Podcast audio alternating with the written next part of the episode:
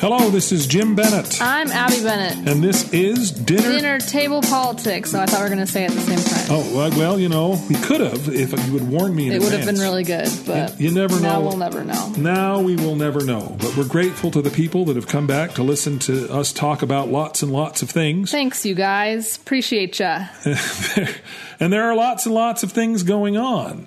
Uh, the president just threatened Iran in capital letters Via on Twitter. tweet. Yeah. What does that do to What a you? world we live in.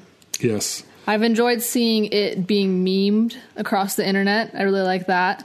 What the the, the tweet the format. capital letter tweets? Yeah, like I saw one that was like, so he formatted it like to president of Iran, blah blah blah, and then it was all in tweets. And I saw this one, and it it was like to the president of Iran, never gonna give you up, never gonna let you down, like all in capital letters, and Oh, very I got a fun. good chuckle out of that.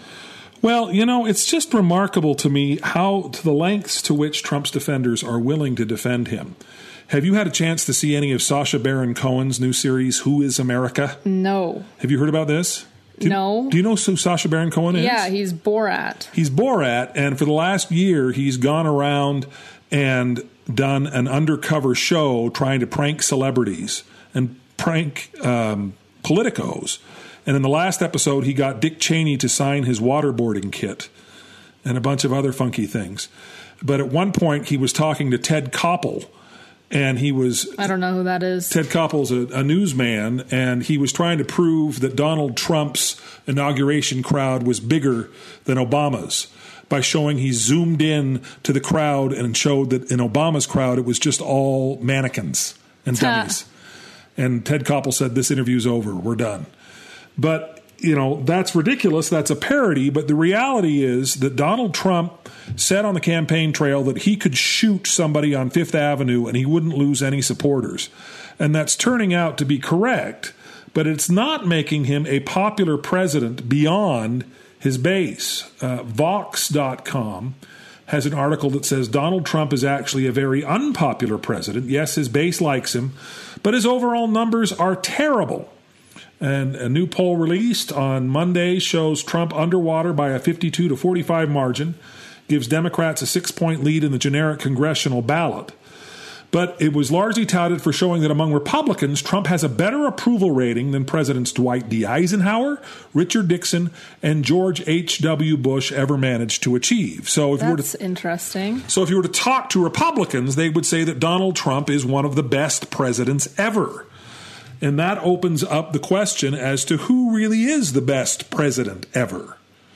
I think that's. I think that like the three top best presidents ever are pretty universally held by most people. Okay, they are. I would say Abraham Lincoln, George Washington, FDR.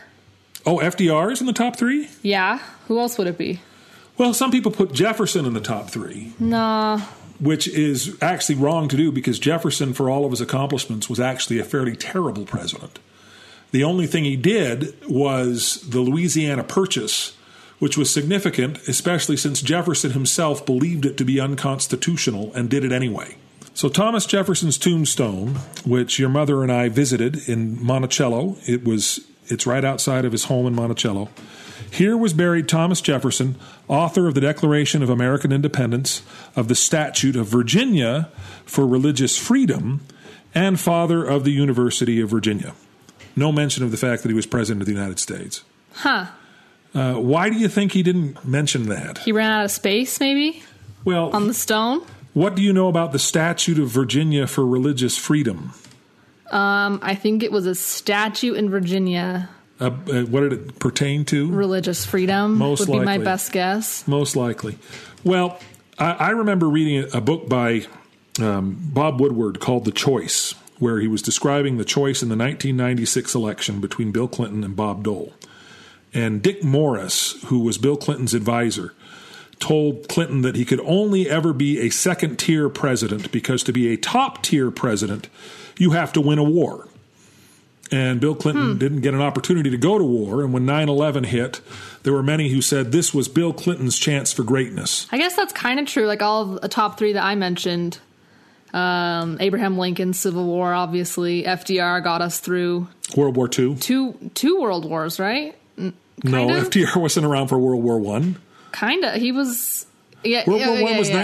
1914. Edit that out. Edit that out. Oh, oh, edit well. that out. I don't know. It, it makes He- you look he- infallible. okay, he had three terms though. I, I, He- he- that's, he had that's four what I- terms. Four, Ah, I'm You're all over the map. really, really embarrassing myself right now. it's all right.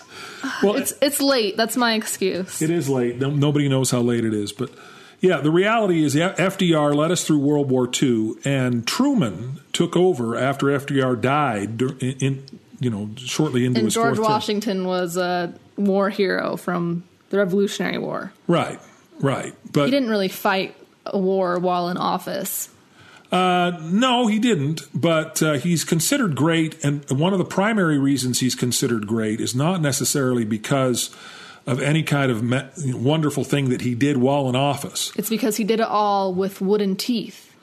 Uh, actually, some of the teeth were actually teeth of slaves. Oh, that's disgusting. Yes. Oh, that's America, American history. Why you gotta suck so bad sometimes? It gets kind of nasty. if you start to Ah, that's judge George gross. Washington by the mores of the 21st century, he doesn't come out very well because of how he treated his slaves. Yeah, that's that's most of the f- the first what twenty some odd presidents. Oh, 20s, 20s pushing it, I think. I don't know. But uh, yeah, well, even if you judge Abraham Lincoln by the mores of the time, Abraham Lincoln made it very clear that he'd be willing to allow slavery to continue if it would hold the Union together. And Abraham Lincoln is touted as our greatest president because he came at the time of our greatest challenge, which was when the nation was splitting in half. And the issue that was not settled at the time that the Constitution was written and that was eventually settled by Abraham Lincoln was the issue of whether or not we were a conglomeration of states or that we were a country divided into states. In other words, did the states create the federal government or did the federal government create the states? What do you think? the- Real real chicken and the egg situation we got well, here. well, it is, and the implication of the chicken and the egg situation there is if if it's we're a conglomeration of states that's come together in an affiliation of a federal government, then states can continue to um, engage in slavery, and they can continue to do all of these other kinds of things, and they have the right to leave.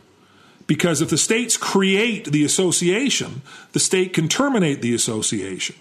And Lincoln's position was no, the states are part of the federal government. And Lincoln was the first to propose the fact that the United States of America was indivisible. That, um, that, um, s- what's the word? What do you call it when the, you leave the Union? Um, secede. Secession. Yes, secession. See, I Secede- am smart. you are smart. Uh, but Abraham Lincoln settled the issue as to whether or not secession was constitutional. And I think I think that's all great, but one of the reasons that I personally love Lincoln is his personal like struggles. Like I think Abraham Lincoln as a person is one of the most inspirational people ever. Like the hardships and trials he went through, like how many times did he lose before he ran for president? Like I don't know. Yeah, And- that's that billboard you see. It says lost, lost, lost, and then Yeah, and and he struggled with probably a lot of people think just horrible, horrible depression, probably worse things throughout his entire life, like the loss of so many children, and he actually um, was in love with someone else before he married Mary Todd Lincoln, and she died tragically. I'm pretty sure. Anyways, he just he had so many horrible things happen to him, and and he was a his- vampire hunter, and- right? Oh yeah, yeah, that that too. And then his life also ended tragically. It's a pretty tragic story all around, but within the tragedy, he managed to do something great, and that was really cheesy. But I said it anyways. Well, you know, you have a family connection to Abraham Lincoln. Do I? Do you not know that story that I, when I was campaigning, I would always tell this story, no matter what. It, Oh, the ears thing, no, or uglier than yeah, Oh. yeah, yeah, yeah, yeah. Did, have I told this on the podcast? I'm I not don't sure if think I've so. repeated myself. Yeah. So Abraham Lincoln, um, your great. So Daniel H. Wells is the man we're talking about. Daniel H. Wells was the um, third mayor of Salt Lake City. He was the first politician in our family. And there's a great story about him that I'm going to tell you as soon as we get back From the ad? from the ad. Oh, I'm excited to hear it. I'm excited too.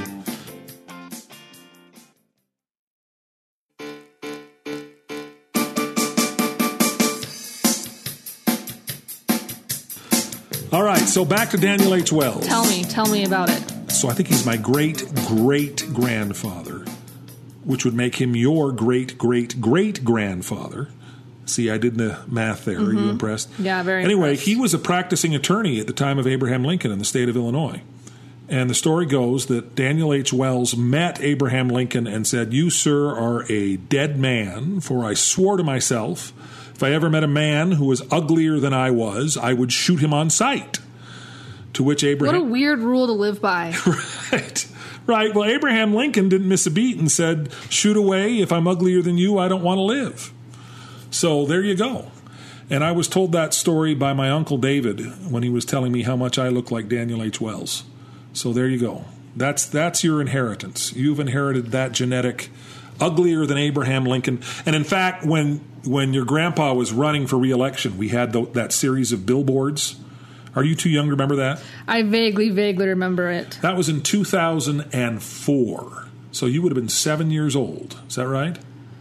Um, I'm trying to do the math Um, Yeah, here. yeah, yeah, Seven. So, so Dad wanted to do a series of of campaign. bu- He he didn't want to spend an awful lot of money. He was very popular. He knew he was going to get reelected, and he did a series of billboards. And the billboards uh, didn't have his name on them to begin with. They were just three words. And the first two words were serious, and the third word was ridiculous. So it was able, articulate, aerodynamic and honest, humble, hairless, and All very true. bold, brilliant, beanpole. I wrote all of those. Are you impressed? Very impressed. And then, then we put up a thing that said Bennett for Senate, so everybody knew that we were talking about Bob Bennett. But the one that I came up with that I thought was kind of fun was better than better looking than Abraham Lincoln, but just barely.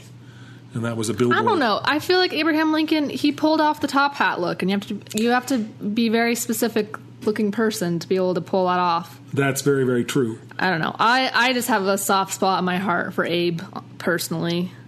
Well, the thing about Abraham Lincoln, uh, when you can put him in the top tier of presidents, and you talk about George Washington and you compare the two of them, uh, George Washington's greatest accomplishment, in my mind, Was limiting. was limiting his terms. Yeah. Was stepping down after two terms and setting that precedent that that's what you're supposed to do. And that's what every president did do until, Besides FDR, until FDR. FDR ran for four terms. and- I think I think it's interesting. I heard I don't know who said it the other day, but they were like, to be uh, the president, you have to be a sociopath. To want like to want to put yourself out there that much and want that kind of power, you know, like you have to be a certain kind of crazy. And I feel like Abraham Lincoln and George Washington weren't that type of person, you know, Right. like like they took on the responsibility, but they didn't like revel in the position. And I don't know. Well, that I think is one of the reasons why Harry Truman has undergone a revision by historians as being one of the great presidents. Harry Truman's popularity was in the in the tank for most of his presidency, and the famous story is that they didn't do a lot of polling near the end, and they were sure that. Uh, that Thomas Dewey was going to win the election and not Harry Truman, and there's that famous picture of Harry Truman holding Dewey defeats Truman as the headline of the New York Times the day that Truman actually won re-election. And Truman never wanted to be president of the United States, and Truman was did, wasn't a very you know articulate guy, and but Truman's the one who ended World War II, and depending on how you feel about his decision to drop the atomic bomb in Japan, dep it determines how you ass- how you assess Truman's presidency. Yeah. So, what's your sense of Harry Truman? Do you obviously the Hiroshima, Nagasaki were some of the worst disasters, just some of the most atrocious things to ever happen. But I feel like in his defense, we didn't really know the horrible long-lasting effects it would have, just how devastating it would be. And I do think I'm I'm just glad I'm never going to be in that position to have to make that decision to how end do you know you're lives. never going to be in that dis- that position? Um I I safe I can safely say I'm never going to be in that position. Uh, well, I don't know. It, it was very disconcerting to me when Donald Trump was running for office, and it surfaced that he had asked three times in a security briefing why we couldn't just use nuclear weapons. And the idea that he had to ask three times is what's discouraging. I mean, You should, if you could ask once and be told it, it's never appropriate to use nuclear weapons, you know, barring some kind of catastrophic first strike by another country, there's no appropriate use for nuclear weapons. But for him to be told that a second time, maybe to sort of be reassured, but a third time demonstrates that this is not a man that I think is morally responsible enough to be able to have his finger on that particular trigger. But that's also the criticism that was leveled at a lot of presidents uh, since we've had the capacity to go to nuclear war. Uh, everybody used to call Ronald Reagan Ronald Ray Gun, get it, with an R A Y. That's oof, very- that's a good one. That's witty stuff. They thought he was a cowboy that was going to lead us into a nuclear Armageddon. And I consider him to be one of the finest presidents in history. oh, I know. You really hold a torch for. I for do. Ronnie. I do Yeah, hold a you used torch to for have a Ronnie. T-shirt with him on it. Did I? Yes, and you wore it all the time. No, I. Well, you gave Yes, me a you T-shirt did. with Bernie Sanders on it. Yeah, that was as a joke. You bought this because you loved Ronald so much. I do. I miss the party that used to be the party of. Oh, Ronald we Reagan. know, we know. I know. So, but it's when people are. I would never wear a shirt with a president on it, though. That was just so ridiculous to me. well, I don't even remember this shirt. Yep, ask mom. All right, I'll ask her. Uh, do I still have I think no, I think we threw it away because he wore it so much it was like faded and Oh, like good for shrunk. Oh my gosh! it? Good for me. Well, you know, when people are asked to assess who the best presidents are, pr- people tend to begin history with the day of their birth. So they start to assess. Ronald Reagan ends up marking near the top of great presidents because people remember him. Nobody in living memory remembers Calvin I don't Coolidge. remember any of the the people I said were great presidents. well, who was the first president you remember? Bush, Bush? W, W. W. Bush. You were born in the waning hours of the Clinton administration, I do not remember that. but you don't remember the Clinton presidency. Uh, first president I remember, I can remember sitting on moving boxes in Arlington, Virginia, when I was six years old, watching Richard Nixon resign.